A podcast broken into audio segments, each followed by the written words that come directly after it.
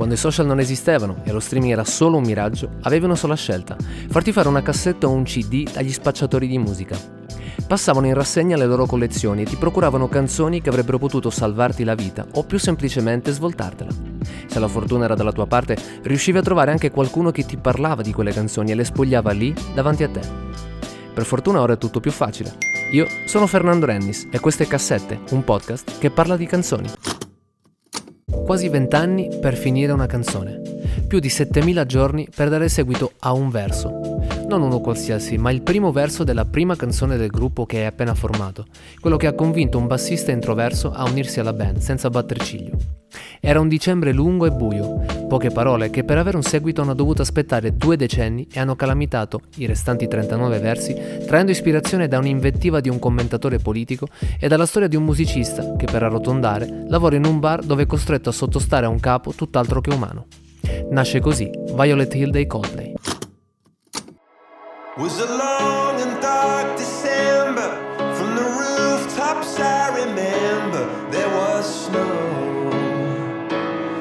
Il 2008 è l'anno degli europei di calcio austro-elvetici e delle Olimpiadi estive a Pechino.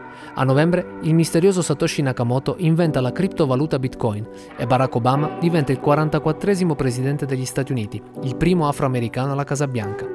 In questi 366 giorni viene lanciato Spotify, la grande recessione scoppiata in seguito alla crisi dei subprime e del mercato immobiliare si allarga a macchia d'olio, l'Iran apre il suo primo centro spaziale, il Kosovo si dichiara indipendente dalla Serbia.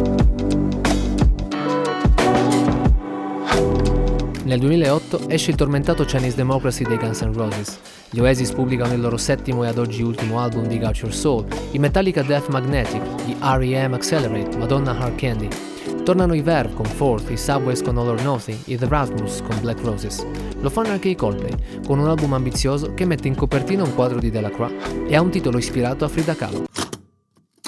There's 2 key tracks, the first one is Lost, with an exclamation mark, and the second one is 42 because they were the first and last songs to be written. Right.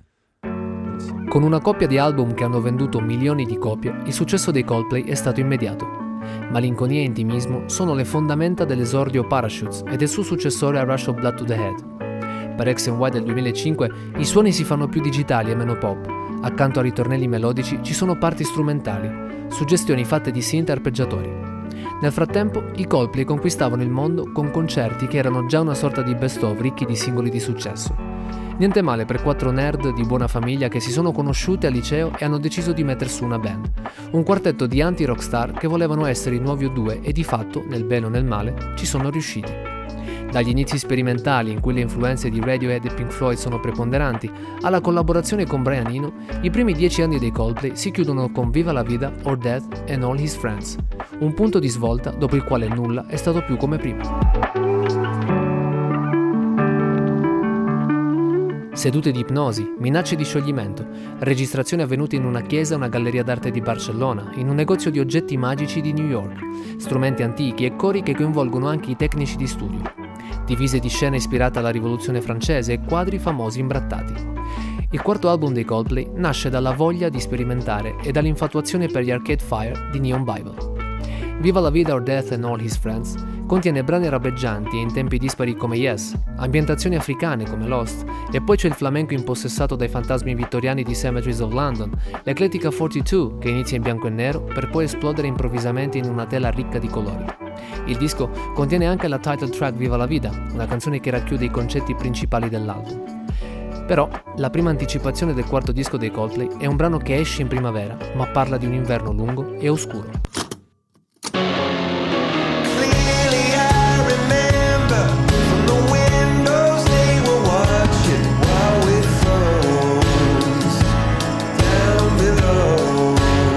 Il violino elettrico di Davide Rossi costruisce un paesaggio sospeso nel quale i nostri passi incerti sono in cerca di un approdo.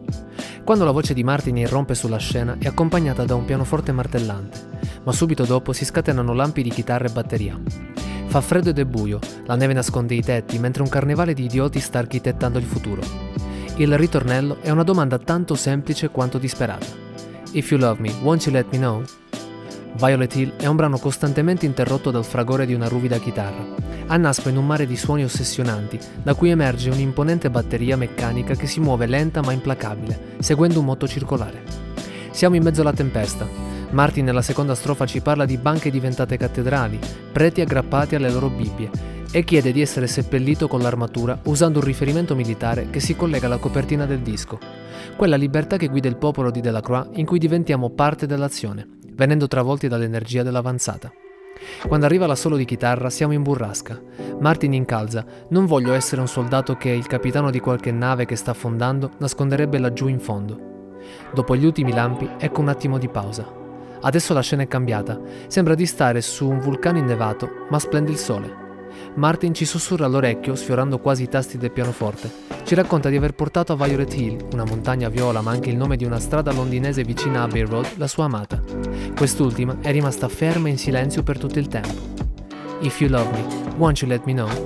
A questa domanda non avremo mai una risposta.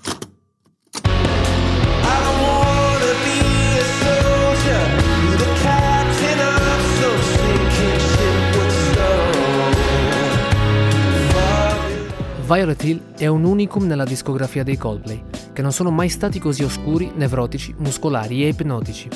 Il brano intrappola l'ascoltatore che è condannato a vagare in un girone dantesco senza poter ricevere alcuna risposta.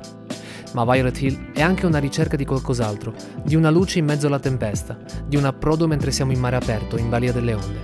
È un miraggio, un racconto scritto da Edgar Allan Poe e Charles Dickens, tradotto su tela da William Turner. Un'opera d'arte. All that time she was silent still. So if you love me, won't you let